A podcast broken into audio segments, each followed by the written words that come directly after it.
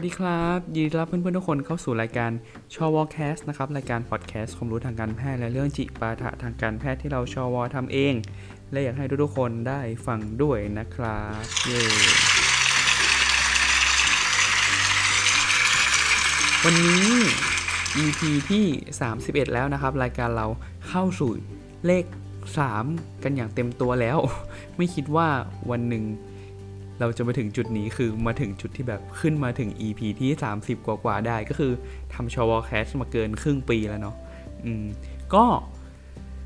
ก่อนอื่นเลยนี่จะเป็น EP แรกที่เราอะอัดใน iPad ไม่ใช่สิ เราอัดใน iPad อยู่แล้วสลับกับ iPhone เนแต่ปกติเราจะใช้แบบไมค์ถ้าไม่ใช่เป็นไมค์ของตัวเครื่องเลย ก็คือเป็นไมค์ iPhone ไปเลยบางทีก็จะเป็นแบบไมค์ของ AirPod บ้างอะไรเงี้ยอืมหรือว่า EarPod บ้างอะไรเงี้ย แต่ว่าเราอะไม่เคยใช้ external mic หรือว่าไมค์ข้างนอกเลย นี่เป็นครั้งแรกที่เราสั่งซื้อไมค์มา เออ สุดยอดมาก ต้องตบมือให้ตัวเองอย่างที่เราเคยบอกอะว่าแบบ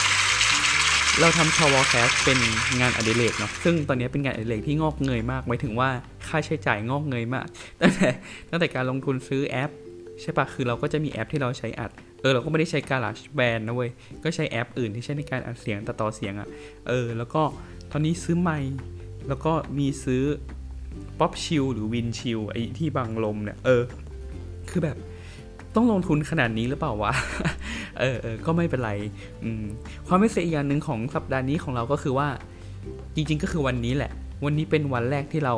กลับไปเริ่มวิ่งอีกครั้งหนึ่งนะครับ ทุกคนปรบมือให้ตัวเองก่อน คือจริงๆก็คือเราอะวิ่งสมัยที่เราเรียนอยู่อะช่วงแบบ ตอนนั้นเราก็วิ่งอยู่ตลอดเนาะแต่ว่ามันจะมีปัญหาช่วงหนึ่งที่วิ่งแล้วปวดเข่าเออ ทีนี้พอมันปวดเข่าแล้วเนี่ยเราก็เลยมีปัญหาว่าแบบ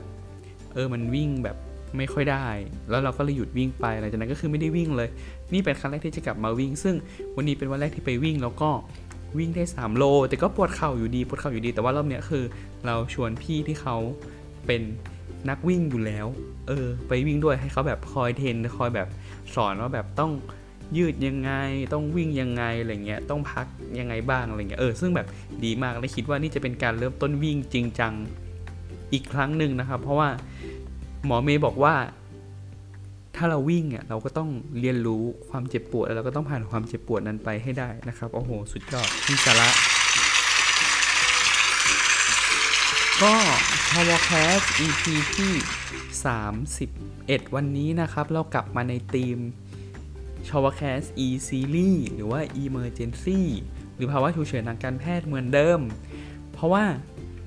จริง ๆ เราก็หายไปแป๊บๆหนึ่งเนาะสำหรับ E Series ก็ประมาณสัก2-3อาทิตย์แล้วมั้งที่ไม่ได้ทำอืมก็ EP ที่แล้วเออจริง ๆ พูดถึง EP ที่แล้วที่แบบเราอัดกับพี่โบตี้ใช่ปะซึ่งในในนั้นเราก็เรียกว่าโบตี้เฉยๆนะที่เป็นรุ่นพี่รารุ่นพี่ ก็คือเป็นเนื้อหาที่อยากรู้เองเว้ย เพราะว่าต่อให้เราเป็นหมอใช่ปะความรู้เรื่องฟันเราแบบน้อยมากเลยเว้ย เออเพราะว่าตอนเรียนหมอมันก็ไม่ได้เรียนถูกปะเขาเรียนหมอไม่ได้เรียนหมอฟัน เออแต่เรารู้สึกว่ามันเป็นเรื่องที่น่ารู้มาก แล้วก็แบบมีเรื่องสงสัยเต็มไปหมดก็เลยแบบชวนโบตี้มาคุยกัน แล้วก็เป็นอีพีแบบตามใจตัวเองล้วนๆที่แบบเออชวนชวนคุยชวนถามถามในสิ่งที่แบบเราอยากรู้ ซึ่งจริงๆอะเราก็คิดว่าสิ่งที่เราอยากรู้มันผิวมากเลยนะเว้ยแต่ว่าคุยไปคุยมาแม่งบทตีก็คือด่าว่าในมึงบอกกูว่ามึงจะถามผิวๆไงนี่มึงถามละเอียดมากแม้แต่แบบยาชาฉีดยังไงอะไรเงี้ยโอเค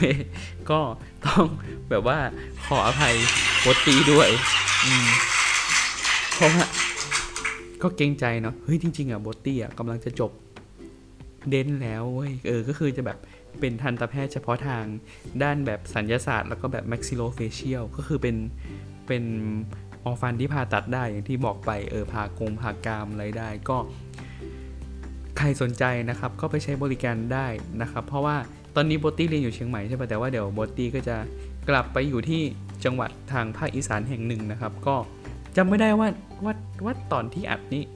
ได้พูดหรือเปล่าว่าโบตี้อยู่จังหวัดอะไร เออ ไม่แน่ใจเหมือนกัน คือคุณคุ้นเหมือนจะพูดเลยอะแต่ว่า เออจำไม่ได้เว้ย โอเคชอวอแคสต์ EP ที่ 31 วันนี้กับชอวอแคสต์ในธีม E Series เหมือนเดิม วันนี้เราตั้งชื่อตอนว่า MI อืม MI MI คืออะไรใช่ไหมใครที่เห็นก็จะแบบงงๆ คือถ้าใครที่ไม่ได้อยู่วงการแพทย์ก็จะงงว่า MI คืออะไร คืออย่าง EP ที่แล้วที่เป็นเรื่อง stroke อะมันก็มันก็ยังมันก็ยังดูออกไงว่า stroke คือมันเป็นคำที่ไป search ได้เนาะอืมแต่ EP นี้ EP ที่ชื่อว่า MI ซึ่งมันเป็นคำย่อเนาะคำเต็มมันคือ myocardial infarction หรือว่าภาวะที่กล้ามเนื้อหัวใจขาดเลือดนั่นเอง myocardial หรือว่า myocardium มันแปลว่ามันคือกล้ามเนื้อหัวใจเนาะก็คือมันเป็นพาร์ทหนึ่งของหัวใจแหละ ในส่วนที่เป็นกล้ามเนื้อ ส่วน infarction ก็คือการขาดเลือดมมันคือภาวะที่กล้ามเนื้อหัวใจขาดเลือดซึ่งเป็นภาวะฉุกเฉินทางการแพทย์มาก ๆ เลยเนาะอย่างที่เราเห็นเห็นข่าวกันว่าแบบเออมันมีคนหลาย ๆ คนที่เขาแบบมีเจ็บหน้าอก แล้วก็หัวใจวายแล้วก็เสียชีวิตไปใช่ไหมอืมซึ่ง เอาจริงๆเราว่าน่าจะคุ้นเคยกับข่าวแล้วแหละว่าแบบมีข่าวคนดังๆ หลายๆ คนที่ก็เสียชีวิตจากภาวะหัวใจล้มเหลวเฉียบพลัน ซึ่งส่วนใหญ่มันก็เป็นจากพวกนี้แหละก็คือหัวใจหัวใจขาดเลือดอืมซึ่งมันก็มักจะเกิดในคนที่แบบ มีโรคประจำตัวอยู่แล้วเนาะหรือว่าในคนแก่ๆอะไรเงี้ย ที่เป็นแบบเป็นความดันเบาหวานไขมันโรคตรงโรคไตอะไรเงี้ยอืมมันจะพ่วงมาด้วยกัน เพราะว่าพวกนี้มันเป็นสาเหตุที่สุดท้ายมันทำให้เกิด เส้นเลือดสมองหรือว่าเส้นเลือดหัวใจตีบได้เนาะทีนี้ก่อนที่เราจะไปไปรู้จักกับไอ้โรคกล้ามเนื้อหัวใจขาดเลือดเนี่ยเราต้องมารู้ก่อนว่าปกติเนาะเรามีหัวใจใช่ปะ่ะหัวใจเรามันก็ทำหน้าที่ในการบีบเลือด ไปเลี้ยงส่วนต่างๆของร่างกายหัวใจเราทำงานมาตลอดตั้งแต่วันที่เราเกิดจนวันที่เราตายถูกปะเออเพราะว่าถ้าหัวใจอยู่เต้นเราก็ตายใช่ไหมอืมทีนี้ ถามว่าหัวใจอะมันบีบเลือดไปเลี้ยงส่วนต่างๆ ของร่างกายแล้วคำถามก็คือว่าอ้าวแล้ว แล้วเลือดที่ไหนมาเลี้ยงหัวใจ เอองงไหมเข้าใจคำถามไหมว่า หัวใจมีหน้าที่บีบเลือดออกจากหัวใจไปเลี้ยงส่วนต่างๆของร่างกาย แล้วเลือดที่ไหนมาเลี้ยงหัวใจ เออหรือว่าหัวใจบีบตัว พื่อที่จะบีบเลือดไปที่ส่วนต่างๆของร่างกาย แล้วก็บีบเลือดไปที่หัวใจด้วย เออ ก็จะงงไหมว่าหัวใจบีบเลือดไปให้หัวใจ หรือว่าเอ๊ะยังไงนะใช่ไหมเออคือหนึ่งที่เราต้องรู้ก่อนก็คือว่าเลือดที่มันอยู่ในหัวใจเนี่ยมันไม่ได้ซึมเข้าไปในผนังเนาะเออมันมีเส้นเลือดที่ไปเลี้ยงหัวใจ มันหลึงมีคำที่เราได้ยินกันบ่อยๆว่าแบบหลอดเลือดหัวใจตีบตัน เพราะฉะนั้นมันจะต้องมีเส้นเลือดบางเส้นที่มันไปเลี้ยงตัวของหัวใจของเรา ซึ่งเส้นเลือดตัวนี้ครับมันจะเป็นแขนงที่ต่อมาจากหลอดเลือดแดงใหญ่ที่ต่อจากหัวใจเนาะถ้าเราไป search รูปในอินเทอร์เน็ตเนี่ยอะลอง search รูปตามก็ได้นะ เราแนะนำว่าให้ลองเซิร์ชใน Google ก็ได้ครับว่าแบบ heart อันนี้คือ search ไปด้วยนะเนี่ย heart anatomy heart h e a r t เนาะ อืมแล้วก็กดดู image ดูรูปแรกก็ได้ครับ เป็นรูปจาก Texas Heart Institute รูปเล็กจังเลย อะ ดูง่ายๆก็คือว่า ฝั่งสีแดงคือฝั่งหัวใจด้านซ้ายนะห้องด้านซ้าย มีหน้าที่ในการสูบฉีดเลือดไปเลี้ยงส่วนต่างๆของร่างกาย เวลามันบีบเลือดออกจากหัวใจเนี่ย มันก็จะมีเส้นเลือดแดงใหญ่ ที่ภาษาอังกฤษเรียกว่าเอออต้าเนี่ย ต่อออกจากหัวใจเนาะเพื่อที่จะนำเลือดไปส่วนต่างๆของร่างกาย ทีนี้ครับตรงส่วนโคนของเอออต้ามันจะมีเส้นเลือดที่มันต่อออกมาเป็นเส้นเลือดเล็กๆเนาะออกมาจากตรงโคนของเอโอตาเส้นเลือดตรงนี้ครับมันเป็นส่วนที่จะออกมาเพื่อเลี้ยงผนังหัวใจซึ่งหลอดเลือดที่เลี้ยงหัวใจเนี่ยเขามีชื่อเรียกภาษาอังกฤษว่า coronary artery artery ก็คือเส้นเลือดแดงเนาะ coronary นะครับ c o r o n a r y สะกด coronary artery ถ้าเราเสิร์ชรูปเนี่ยเราก็จะเห็นว่ามันก็จะเป็นเส้นเลือดที่วางตัวอยู่บนหัวใจนั่นแหละ ซึ่งเส้นเลือดเหล่านี้ครับ มันจะรับเลือดในช่วงที่หัวใจคลายตัวเนาะ ต่างกันไหม ต่างจากอวัยวะอื่นในร่างกาย เพราะว่าอวัยวะอื่นในร่างกายเนี่ย เขาจะได้เลือดในช่วงที่หัวใจบีบตัวใช่ปะเลือดมันจะพุ่งออกจากหัวใจไปหาอวัยวะต่างๆ ซึ่งช่วงที่หัวใจมันบีบตัวเนี่ยเลือดมันพุ่งออกจากหัวใจเนาะ เพราะฉะนั้นเลือดพวกนี้ครับมันก็จะไม่ค่อยที่จะวิ่งเข้ามาในเส้นเลือดหัวใจหรอกเพราะมันมันมันแนวทางของมันคือมันวิ่งออกเนาะ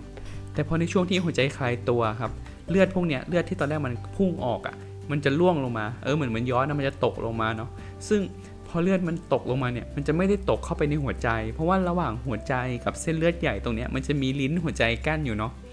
เพราะฉะนั้นเลือดที่มันตกลงมาเนี่ยครับมันก็จะตกไปใส่ตรงลิ้นแล้วมันก็จะไหลเข้าไปในหลอดเลือดหัวใจที่มันต่ออยู่ตรงเนี้ยอืมเพราะฉะนั้นหลอดเลือดหัวใจเนี่ยมันจะรับเลือดในช่วงที่หัวใจเราคลายตัว ทีนี้หลอดเลือดหัวใจของเราเนี่ยมันจะมีทั้งหมด 2 เส้นเนาะก็คือง่ายๆก็คือมีซ้ายกับขวาอืมแล้วก็คอยเลี้ยงส่วน ต่างๆของร่างกายก็คือส่วนเอ้ยของหัวใจเนาะก็คือเลี้ยงในในส่วนต่างๆของหัวใจทั้งหมดอืมทีนี้เวลาที่เส้นเลือดพวกนี้ครับ เส้นเลือด coronary artery เนี่ยมันอุดตัน ก็เป็นสาเหตุให้เกิดภาวะที่เรียกว่ากล้ามเนื้อหัวใจขาดเลือดตามมานั่นเอง อืมทันเนาะนี่คือพยายามพูดช้าๆ แล้วก็พยายามจะ แตะแตะแตะแตะดีเทลหน่อย โอเค สรุปก็คือสรุปพาร์ทแรกก็คือว่า หัวใจมีเส้นเลือดเนาะมาเลี้ยงหัวใจ ซึ่งเส้นเลือดพวกนี้ครับก็จะนำเลือดไปเลี้ยงในส่วนต่างๆของหัวใจ เช่น เส้นเลือดออข้างซ้ายเนาะหรือว่า left coronary artery มันก็จะเลี้ยงในส่วนของออผนังหัวใจ ด้านซ้ายเป็นส่วนใหญ่เนาะทางด้าน ซึ่งซึ่งหัวใจห้องซ้ายเนี่ยตำแหน่งมันจะวางอยู่ด้านหน้าเนาะเป็นพื้นที่ใหญ่ ๆ เพราะว่ามันต้องบีบเลือดปริมาณมากไปเลี้ยงร่างกายใช่ไหมเพราะว่าพื้นที่มันจะใหญ่ เส้นเลือดด้านซ้ายเนี่ยมันจะเป็นซับพลายหัวใจบริเวณห้องซ้ายก็คือหัวใจด้านหน้า แล้วก็วกไปทางด้านข้าง ด้านซ้ายด้านข้างบ้าง ส่วนเส้นเลือดหัวใจฝั่งขวาหรือว่า right coronary artery เนี่ยเขาก็จะเอาเลือดไปเลี้ยงหัวใจห้องขวา ซึ่งหัวใจห้องขวามันจะวางตัวเยื้องๆมาทางขวาแล้วก็แล้วก็ด้านหลังเนาะก็คือเลี้ยงผนังหัวใจด้านขวาแล้วก็ด้านหลัง อืมเลออืมซึ่งเวลาที่มันเกิดการอุดตันของเส้นเลือดพวกนี้ก็จะทำให้เกิดภาวะหัวใจขาดเลือดเกิดขึ้น ทีนี้ แล้วเส้นเลือดพวกนี้มันอุดตันได้ยังไง เออ นี่คือคำถามเนาะ เส้นเลือดพวกนี้มันอุดตันได้ยังไง ส่วนใหญ่ที่เราเห็นและการพูดสิ่งที่พบบ่อย ๆ ก็คือเราจะพบ ภาวะกล้ามเนื้อหัวใจขาดเลือด หรือว่าเส้นเลือดหัวใจที่มันอุดตันเนี่ยในคนที่มีโรคประจำตัว เช่น ความดันเบาหวานไขมันโรคไตอะไรพวกนี้เนาะคำถามคือแล้วทำไมมันต้องเกิดในในคนเหล่านี้ใช่ไหมเหตุผลก็เพราะว่า พวกนี้ครับ คนไข้ที่เป็น ความดันสมมุติเป็นความดันเนี่ยเลือดที่ที่พุ่งออกมามันมีความดันที่ที่สูงเนาะความดันที่สูงเนี่ยมันจะทำให้ผนังของหัวใจมันมีการบาดเจ็บได้ผนังของหลอดเลือดต่างๆ มีการบาดเจ็บได้ มันไม่ใช่เฉพาะหลอดเลือดหัวใจอย่างเดียวเนาะ หลอดเลือดที่อื่นๆ เช่น หลอดเลือดที่ขึ้นไปสมองก็เป็นได้ หลอดเลือดที่ไปตรงไปไตไปที่อื่นๆของร่างกายอะไรเงี้ยครับ มันสามารถที่จะเกิดการบาดเจ็บได้ พอบาดเจ็บแล้ว เช่นเส้นเลือดมันถูกแรงเฉือน shear force อะไรเงี้ย เส้นเลือดมันก็จะมีเหมือนรอยแผลเล็ก ๆ บนเส้นเลือด มันก็จะเกิดการซ่อมแซม เกิดการ remodeling ต่างๆทำให้ผนังตัวนั้นมันหนาขึ้น นอกจากที่ผนังตัวนั้นมันเกิดการซ่อมแซมที่ทำให้มันหนาขึ้นแล้วเนี่ย มันก็ยังมีการสะสมของ ตัวของไขมันเข้าไปตรงนั้น ไขมันที่ที่เราเจอกันบ่อยๆ หรือใครที่แบบเวลาเป็นไขมันหรือว่าความดัน พวกนี้เวลาไปเจาะเลือดเขาจะเจาะดูคอเลสเตอรอลเนาะซึ่งหมอเขาก็จะบอกว่ามันจะมีไขมันดีไขมันเลวไขมันตัวที่เป็นไขมันเลวเนี่ย หรือว่าภาษาอังกฤษเราจะเรียกว่า LDL LDL คอเลสเตอรอลเนาะมันเป็นไขมันที่ มันจะเข้าไปสะสมอยู่ในผนังของหลอดเลือดที่มันบาดเจ็บพวกนี้พอผนังมันบาดเจ็บ มันมีไขมันเหล่านี้ครับเข้าไปสะสมสะสมสะสมมากๆ สุดท้ายรูมันก็จะตีบแคบลงเนาะเพราะว่าผนังตรงนั้นมันหนาขึ้น คือมันไม่ได้หนาแบบหนากลมๆแล้วหนาเข้ามานะ มันจะแบบหนาแค่ส่วนหนึ่งเออเพราะฉะนั้นมันค่อยๆตีบมา เช่น อาจจะตีบมาจากฝั่งหนึ่งตีบแคบแคบแคบแคบแคบมาเรื่อยๆ อืมซึ่งเจ้านี้แหละมันเป็นจุดเริ่มต้นของการเกิดการอุดตันของเส้นเลือดละกัน อืมแต่ถามว่ามันเกิดจากสิ่งนี้อย่างเดียวได้ไหม เออ เราบอกกันว่าสิ่งที่เราพูดมาเนี้ยครับ ภาษาอังกฤษเขาจะเรียกว่า atherosclerosis เนาะ athero สะกด a t h e r o s c l e r o s i s อะเวลาเราเสิร์ชคำว่า atherosclerosis เข้าไปใน Google แล้วก็จะเห็นรูปเส้นเลือดที่มันมีผนังที่มันหนาขึ้นมาแล้วก็มีอะไรเหลืองๆ ไม่รู้ไปอยู่ข้างในนั้น ซึ่งตรงนี้ครับก็คือตัวของไขมันนั่นเองอืมพอเห็นภาพเนาะถ้าเสิร์ชตามเออแนะนำให้เสิร์ชตามแล้วกันเออรู้สึกว่าถ้าให้เสิร์ชจะเข้าใจมากขึ้นอืมทีนี้ภาวะของกล้ามเนื้อหัวใจขาดเลือดเนี่ย นอกจากเกิดจากไอตัวพวกนี้ได้แล้ว มันอาจจะเกิดจากอย่างอื่นได้ เช่น คนไข้บางคนอาจจะมีภาวะที่มีริ่มเลือด ก็คือริ่มเลือดก็คือเหมือนเลือดหมู เลือดหมูที่มันเลือดหมูก็คือเลือดที่มันแข็งใช่ปะริ่มเลือดก็เหมือนกัน บางคนอาจจะมีริ่มเลือดที่มันล่องลอย แล้วไปอุดก็ได้ เอออาจจะไม่ได้เกิดจากการที่ผนังค่อยๆหนานานานานาอะไรเงี้ย อาจจะมีริ่มเลือดไปอุดก็เป็นได้ อืม แต่เราจะลงรายละเอียดในในส่วนของที่เป็นผนังที่หนาหนาหรือว่า atherosclerosis ตรงนี้ละกัน หรือชื่อเล่นๆ อีกชื่อหนึ่งเขาเรียกว่า plaque เนาะก็คือเหมือนเป็น plaque ที่มันหนาขึ้นมันเกาะอยู่ตรงนั้นอืมถามว่า พวกนี้มันจะสร้างปัญหาทุกคนไหมก็อาจจะไม่เนาะบางคนอาจจะหนาหนาหนาแต่ก็ไม่ได้ตันก็ได้ทีนี้วกกลับมาเรื่องของภาวะกล้ามเนื้อหัวใจขาดเลือดก่อน ภาวะ กล้ามเนื้อหัวใจขาดเลือดหรือว่า myocardial infarction หรือว่า MI เนี่ยเออในภาษาหมอเขาจะแบ่งหลักๆ ออกมาเป็น 2 กลุ่มเนาะคือกลุ่มที่เป็น STEMI S T E M I หรือว่า S T elevate E คือ elevate S T elevate M I กับ non non เนาะ N O N อะ non S T elevate M I อะ งง งง คืออันนี้จริง ๆ มันจะลึกไปสำหรับบุคคลทั่วไปแล้ว เออ แต่เล่าให้ฟังแล้วกันว่า มันมี 2 แบบ ถามว่า 2 แบบนี้ต่างกันยังไงใช่ปะ มันมีอันนึงมันรีบ อันนึงมันไม่รีบเว้ย แค่นั้นแหละ อืม คือคำว่า ST elevate อะ ST เนี่ย มันเป็น คือเวลา มัน มันเป็นส่วนหนึ่งของคลื่นไฟฟ้าหัวใจ เวลาที่หมอเขาทำคลื่นไฟฟ้าหัวใจอะเออ มันจะมีชื่อเรียก ส่วนต่างๆของคลื่นไฟฟ้าหัวใจคลื่นหนึ่งอะมันจะแบ่งเป็น QRS T เออเออ P อีกหนึ่ง PQRST เนาะซึ่ง ST ตรงเนี้ยครับมันจะเป็นมันจะเป็นส่วนหนึ่งของคลื่นไฟฟ้าหัวใจ ซึ่งเวลามีหัวใจขาดเลือดแต่ละแบบอะคำว่า ST elevate หมายความว่าไอตัว ST segment ตรงเนี้ยครับ มันจะยกขึ้นเออคือเส้นมันจะยกขึ้นกว่าปกติเออไม่ต้องรู้หรอก สรุปว่า STEMI หรือ ST elevate MI เนี่ย หรือที่หมอเขาจะเรียกกันง่ายๆว่า STEMI เนาะ STE MI อ่านว่า STEMI STEMI เนี่ย ก็คือเป็นภาวะที่แบบ อยู่ๆมันเกิดการอุดตันแบบ completely เลยอะเออ คืออุดตันทันที โดยที่ไม่มีเลือดไปเลี้ยงได้เลย ผนังตรงนั้นมันก็จะแบบขาดเลือดทันทีแล้วขาดขาดแบบขาดสุดๆอะเออ ผนังมันจะขาดเลือดทั้งทั้งความหนาของมันเลย ซึ่งอันนี้อันตรายเนาะมีโอกาสเสียชีวิตได้เลย เพราะมันอุดตันไปเลยเนาะอืมกับอีกส่วนหนึ่งคือกลุ่มของ non st elevate mi หรือว่า non steamy หรือตัวย่อก็คือ n s t e m i กลุ่มนี้มันจะเป็นกลุ่มที่มันมีการอุดตันของเลือดหัวใจเหมือนกัน แต่มันจะไม่ได้เกิดขึ้นทันทีเนาะมันจะเกิดจากการที่เส้นเลือดหัวใจเราค่อยๆตีบตีบตีบลงทีละนิดทีละนิดทีละนิด เพราะฉะนั้น พอมันตีบเยอะๆขึ้นอะมันอาจจะไม่มันจะไม่ได้ตันร้อยเปอร์เซ็นต์แต่พอมันตีบเยอะขึ้นใช่ไหมเลือดมันก็อาจจะไปเลี้ยงได้น้อยลงได้ยากขึ้น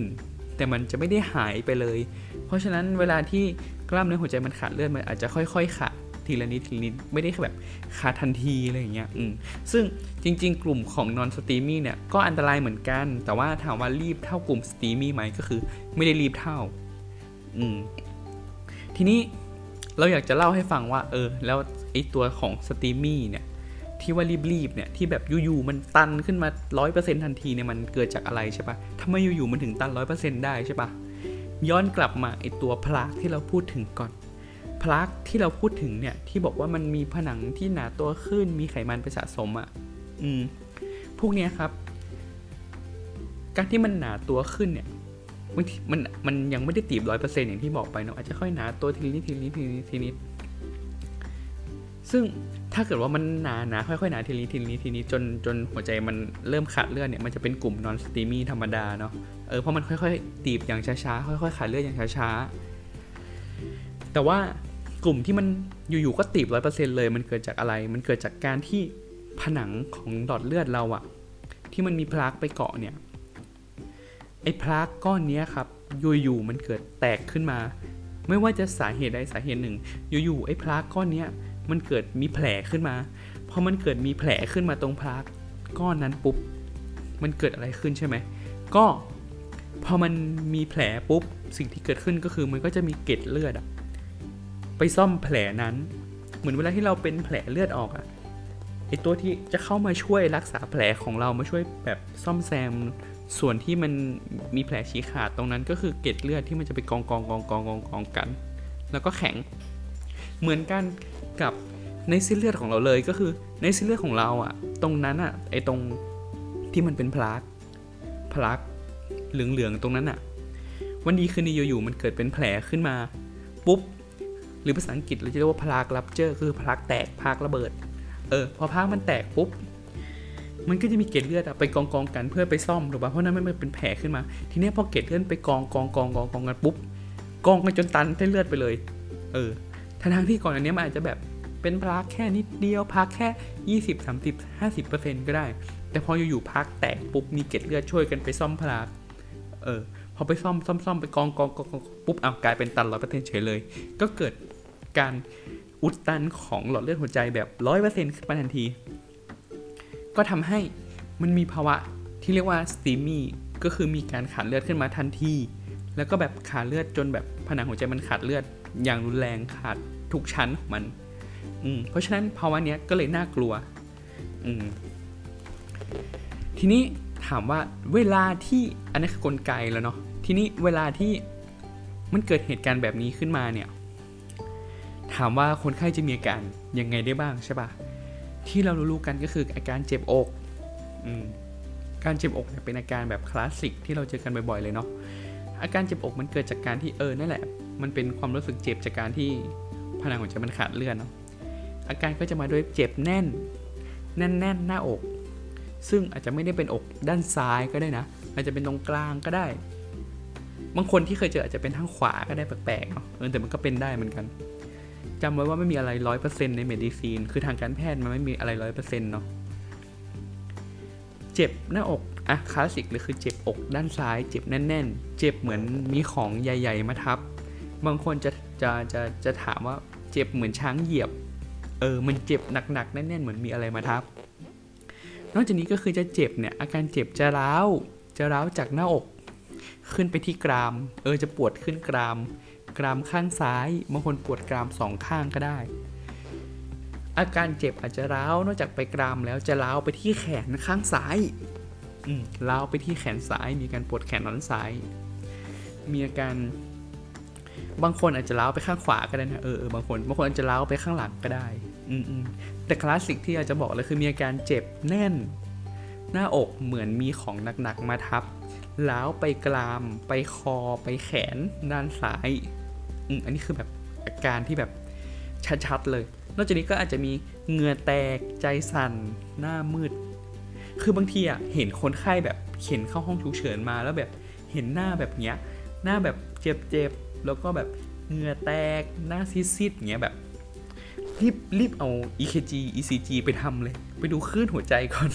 ว่าแบบเฮ้ยคือคือโง่เฮงแบบโง่เฮงมันได้อะเวลาเห็นอย่างเงี้ยโง่เฮงมันใช่เออ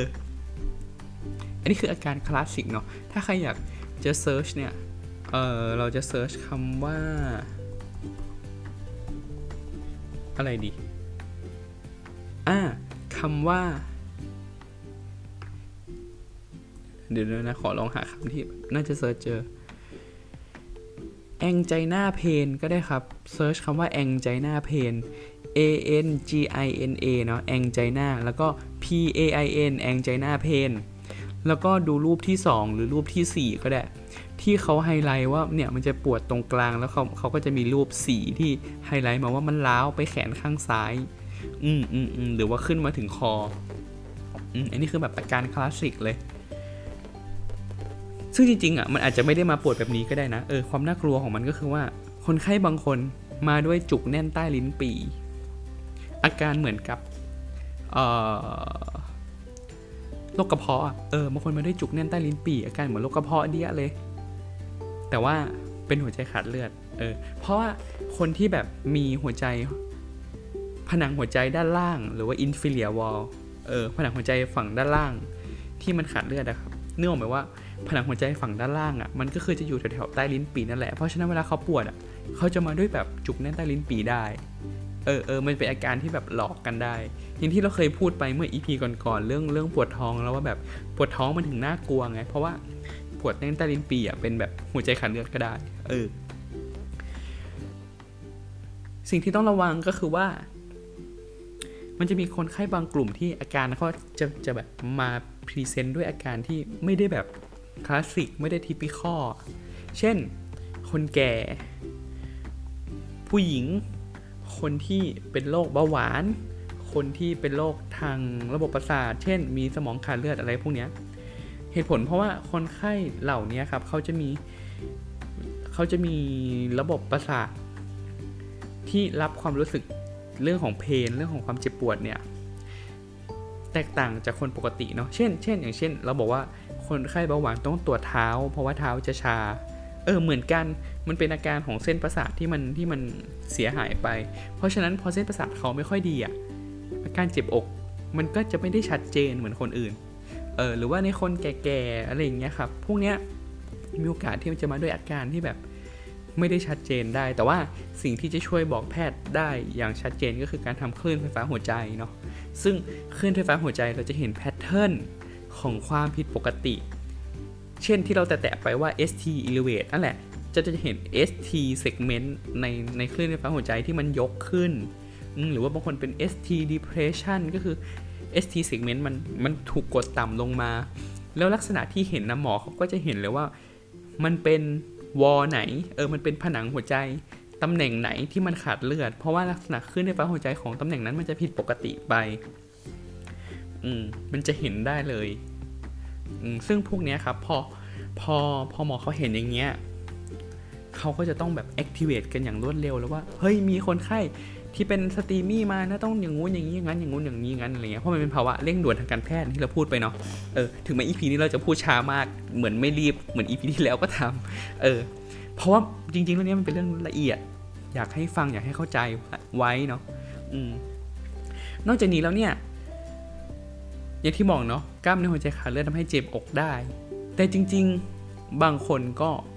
นอกจากเจ็บอกแล้วอาจจะมีภาวะที่หัวใจมันเต้นผิดจังหวะก็ได้ เช่น บางคนหัวใจเต้นช้าลง เออ เช่น พอพอมาหัวใจเต้นช้าบางคนก็จะมาด้วยแบบใจสั่น เหงื่อแตกวูบหน้ามืดอะไรเงี้ย หัวใจเต้นช้าเกิดจากอะไรก็เกิดจากการที่ เส้นเลือดหัวใจ เส้นที่ขาดเลือดอะ่ะ มันดันไปเป็นเส้นที่มัน ไป supply ตำแหน่งที่มันเป็นจุดกำเนิดไฟฟ้าในหัวใจพอดีอะเออจุดที่มันต้องเป็นตัวยิงไฟให้หัวใจมันเต้นเป็นจังหวะจังหวะ มันดันไปขาดเลือดตรงจุดนั้นพอดีทำให้ไอไอจุดนั้นน่ะมันทำงานผิดปกติไป จุดที่ยิงไฟในหัวใจมันผิดปกติไปทำให้บางคนมาด้วยหัวใจเต้นช้าได้ เออ หรือบางคนก็แบบเกิด heart block ก็คือเหมือนทางเดินไฟฟ้าในหัวใจมันมันถูกขาดตอนไป เพราะว่าบางช่วงมันขาดเลือดไปอะไรเงี้ย หรือบางคนมาด้วยแบบ หัวใจเต้นผิดจังหวะแบบเร็ว อืม เช่นแบบ ventricular tachycardia หรือว่า ventricular fibrillation อะไรเงี้ย เออบุคคลทั่วไปไม่ต้องฟังก็ได้นะครับ VTVF อะไรเงี้ย เออ แค่จะบอกว่ามันมีภาวะที่หัวใจมันเต้นเร็วผิดผิดปกติได้ บางคนรุนแรงถึงขั้นที่แบบ อยู่ๆ ก็ป๊อกไปเลยแบบ อยู่ๆ เจ็บแน่นหน้าอกแล้วก็ป๊อกไปเลย แล้วก็เสียชีวิตไปเลย เพราะว่าหัวใจมันเกิดการเต้นผิดจังหวะที่รุนแรงมากจนแบบ มันอาจจะเต้นแต่มันเต้นอะไรของมันก็ไม่รู้อะแล้วมันไม่สามารถที่จะแบบส่งเลือดจากหัวใจไปเลี้ยงสมองเลี้ยงส่วนต่างๆของร่างกายได้ ก็คือหัวใจยังเต้นอยู่แต่เต้นผิดจังหวะเต้นมั่วไปหมด เออ ก็เสียชีวิตได้ เหตุผลที่หัวใจเต้นผิดจังหวะ แบบเร็วๆแบบมั่วไปหมด มันเกิดจากการที่ อย่างที่บอกนะว่าหัวใจมันเต้นได้จากการที่มียิง การยิงการนำไฟฟ้าใช่ไหมเออ ทีนี้ถ้าเกิดว่า มันมีส่วนของกล้ามเนื้อหัวใจที่มันขาดเลือดไปอะครับพอมันขาดเลือดไปปุ๊บอะเออลักษณะทางไฟฟ้าของกล้ามเนื้อส่วนนั้นมันก็จะผิดปกติไปแล้วอะเออแทนที่จะมันจะถูกนำไฟฟ้าได้ตามปกติบางทีมันอาจจะเกิดความแบบมีการยิงไฟฟ้าที่ผิดปกติออกมาจากตัวมันเอง หรือว่าการที่มีไฟฟ้าไปวิ่งผ่านมันตรงนั้น แทนที่มันจะวิ่งไปตามทางปกติ มันเกิดการวิ่งวนในนั้นวิ่งผิดปกติในนั้น สุดท้ายมันทำให้หัวใจเต้นผิดจังหวะ แบบที่เต้นเร็ว แล้วก็เต้นผิดจังหวะรุนแรงจนทำให้เสียชีวิตได้ เออเอออันนี้ก็เป็นอีกภาวะหนึ่งอย่างไรก็ตามอันนี้พูดไว้ก่อนว่า สมมติถ้าแบบเราเจออยู่ๆคนไข้แบบหรือเราอยู่ข้างนอกแล้วเห็นใครที่เดินเดินเดินมาแล้วแบบอยู่ๆก็แบบเจ็บหน้าอกเอามือกุมหน้าอกแล้วก็แบบป๊อกไป หรือว่าวูบไป ให้คิดไปก่อนว่าแบบอาจจะเป็นหัวใจขาดเลือดหรือเป็นหัวใจอะไรเต้นผิดจังหวะที่แบบหัวใจอยู่เต้นไปแล้วอะ่ะ เออเออถ้าเกิดว่าคำชีพจรไม่เป็น เห็นเขาหายใจแบบเฮือกแบบอย่างเงี้ยก็ปั๊มหัวใจไปเลย เออ ปั๊มหัวใจไปเลย เพราะว่ามันมีโอกาสมากมากมากที่มันจะเป็นหัวใจขาดเลือด และถ้าแถวนั้นมี AED ตะโกนหา AED ด้วย AED ก็คือเครื่องเครื่องช็อตหัวใจแบบอัตโนมัติเนาะเออ ถ้าเจอถ้ามีรีบวิ่งไปเอามาแล้วเอามาแปะ เออ มันจะมี instruction อธิบายอยู่แล้วมันต้องทำยังไงเนาะรีบมาแปะ เพราะว่าเครื่องนี้มันจะคอยบอกเราเนาะ ว่าเราต้องทำยังไงบ้างเอออย่าลืมโทรหนึ่งหกเก้าไว้นะระหว่างนั้นนะเออแล้วก็เพราะว่าอย่างที่บอกว่า ถ้าคนไข้มีหัวใจขาดเลือดแล้วแบบอยู่ๆก็แบบวูบไปหรือว่าหัวใจอยู่เต้นไปอะ่ะ พวกเนี้ยมันมักจะมีภาวะหัวใจที่มันเต้นเร็วผิดปกติ แบบที่จำเป็นจะต้องช็อตไฟฟ้าได้เออซึ่งไอ้เครื่อง AED เนี่ยมันจะช่วยช็อตไฟฟ้าให้เราเออเพราะฉะนั้นถ้าเราเจอเหตุการณ์อย่างเงี้ยเราสามารถที่จะช่วยคนที่เขาเป็นอย่างนี้ได้ เออจากโอกาสที่อาจจะตายร้อยเปอร์เซ็นต์อาจจะเพิ่มขึ้นมาเป็นห้าเปอร์เซ็นต์สิบเปอร์เซ็นต์อะไรเงี้ยมันก็ได้มันคือชีวิตคนเนาะอืม โอเค ทีนี้ คนอื่นๆ สมมติสมมติถ้าเกิดว่าเป็นเราเราเป็นแล้วมีอาการอย่างเงี้ยอย่างที่บอกเนาะมีเจ็บแน่นหน้าอกแล้วไปกรามไปคอไปแขนเหงื่อแตกใจสั่นให้รีบมาโรงพยาบาลเออหมอเขาได้ตรวจทำขึ้นด้วยฟ้าหัวใจ ถ้าเกิดว่าเขารู้ว่าเป็นหัวใจขาดเลือดโดยเฉพาะกลุ่มที่เป็นสตีมมี่ ก็คือกลุ่มที่มันแบบเร่งด่วนรุนแรงเนี่ย ถ้าเกิดว่าเราอยู่ใน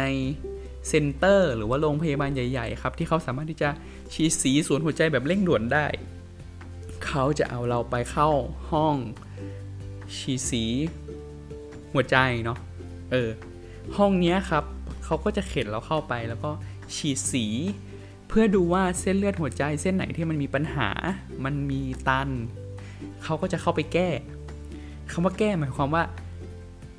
เขาก็จะเข้าไปเอาบอลลูนอะไปถ่างขยายหลอดเลือดที่มันตีบก่อน เออ ไปถ่างก่อน พอถ่างเสร็จปุ๊บ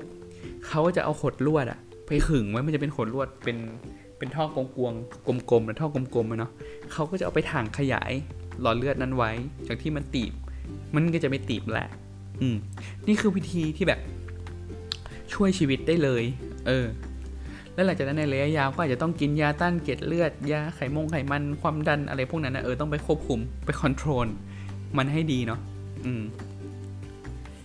กับอีกแบบหนึ่งก็คือว่าสมมติถ้าเราอยู่ใน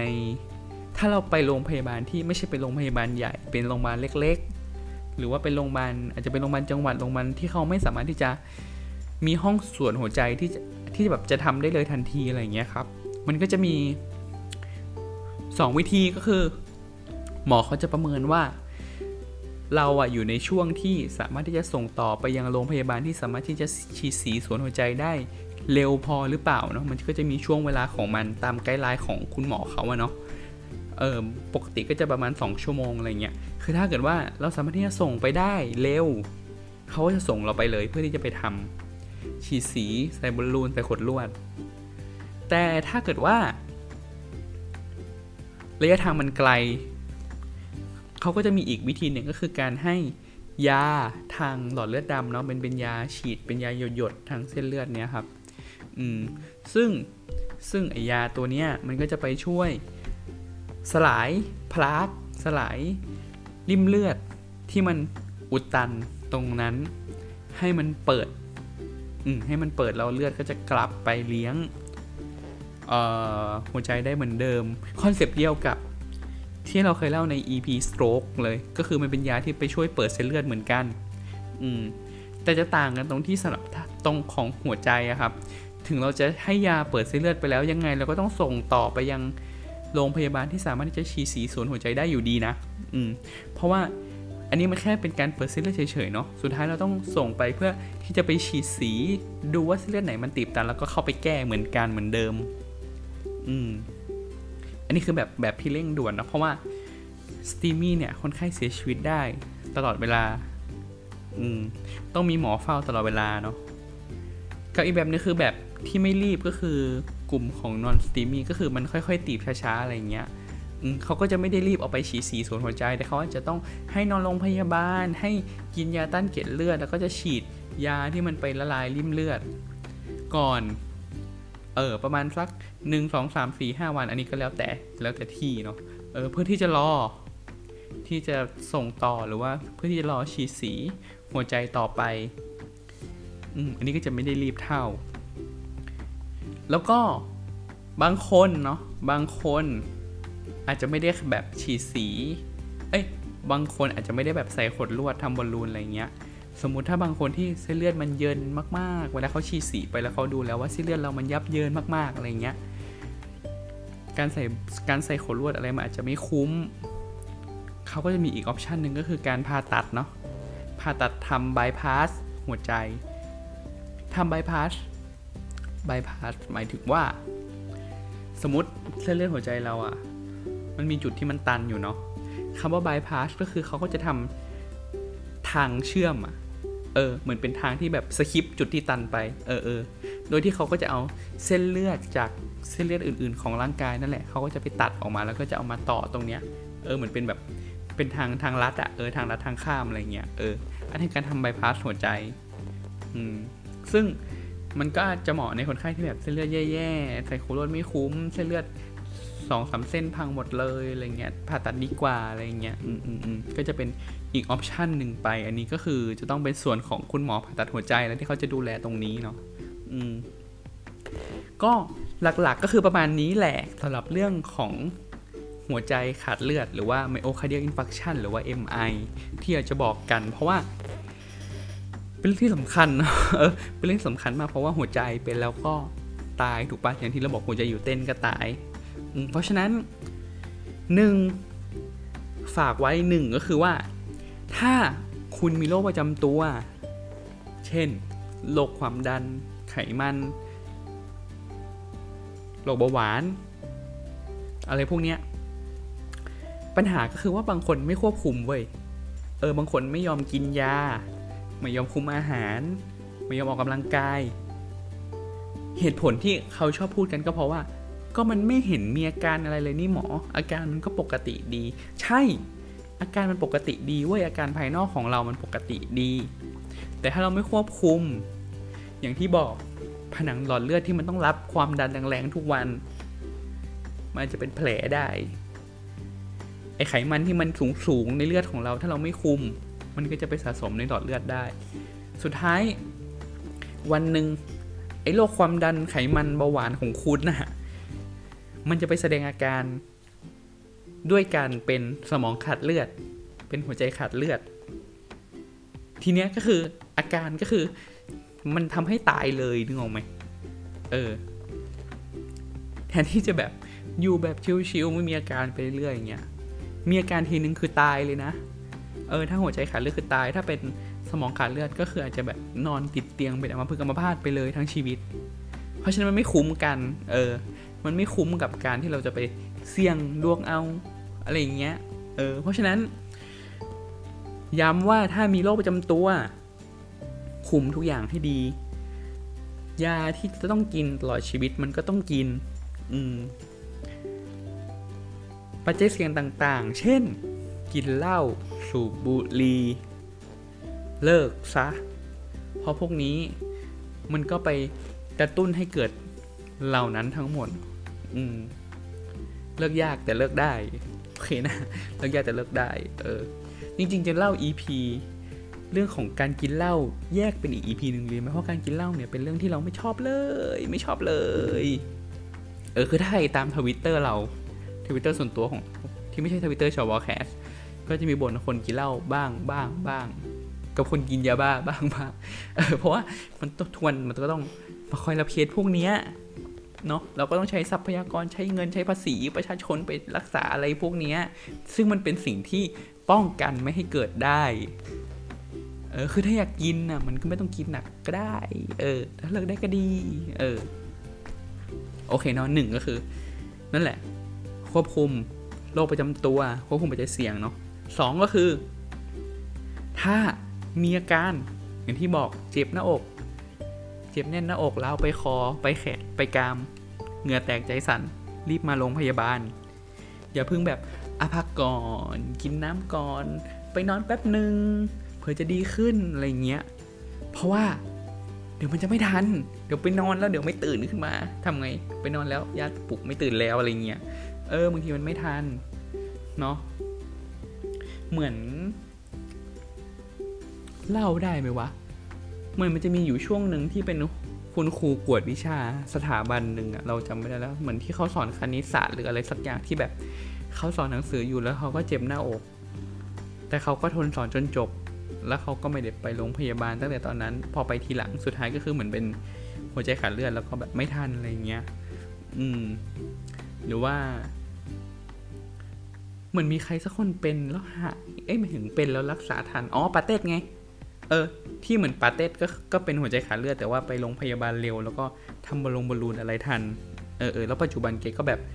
มีมุมมองทางด้านสุขภาพที่ดีขึ้นอะเออเลิกบุหลงบุหรี่ออกกำลังกายอะไรเงี้ยเออเออใช่ใช่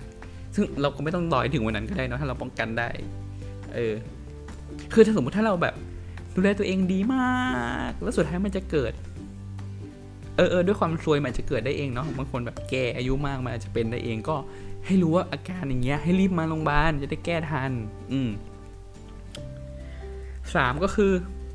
ถ้ามีคนรอบข้างเป็นมีอาการก็บอกให้มาโรงพยาบาลหรืออย่างที่บอกถ้าเราแบบเดินเดินถนนอยู่หรือว่าเป็นคนที่บ้านเราที่แบบอยู่ๆวันนี้คืนนี้เขาเกิดเจ็บหน้าอกขึ้นมา เออเออภาพคลาสสิกที่เขาจะโชว์กันก็คือเป็นแบบลุงแก่ๆเอามือกุมหน้าอก อืม เอออะไรอย่างเงี้ยก็ แล้วแบบอยู่ๆแบบวูบไป นอนไม่รู้เรื่องหายใจเฮือกแบบ เออ อันนั้นอะคือหัวใจหยุดเต้นไปแล้วนะเว้ย รีบปั๊มหัวใจให้เร็วที่สุดโทร169ถ้ามี AED หา AED มาแปะ อืมสำคัญเนาะเออ เพราะว่าโอเคแหละตอนนั้นเขาอาจจะหัวใจมันเส้นเลือดมันจะตันหัวใจขาดเลือดไปแล้วหัวใจมันไม่เต้นแล้ว แต่ว่าการปั๊มหัวใจมันช่วยเขากลับมาได้จริง ๆ อืม คนบางคน เพราะเพราะเพราะว่าโรคหัวใจเนี่ยความความเจ๋งของโรคหัวใจอย่างหนึ่งก็คือว่า ถ้าหัวใจอยู่เต้นไปแล้วเราช่วยให้มันกลับมาทันอวัยวะอื่น ๆ มันยังไม่ทันพังไงเพราะฉะนั้นเอาคำหรือว่าผลการรักษาในคนที่รอดมันจะออกมาดีเสมอเว้ยส่วนใหญ่มันจะออกมาแบบรอดก็คือรอดแล้วดีเลย อืมมันจะต่างกับพวก โรคที่เป็นแบบติดเชื้อในกระแสเลือดโน่นนี่นั่นที่แบบนึกออกป่าว่าโรคพวกนี้มันต้องใช้เวลารักษา มันต้องคอยให้ยาฆ่าเชื้อออกฤทธิ์ให้น้ำกงน้ำเกลือบางคน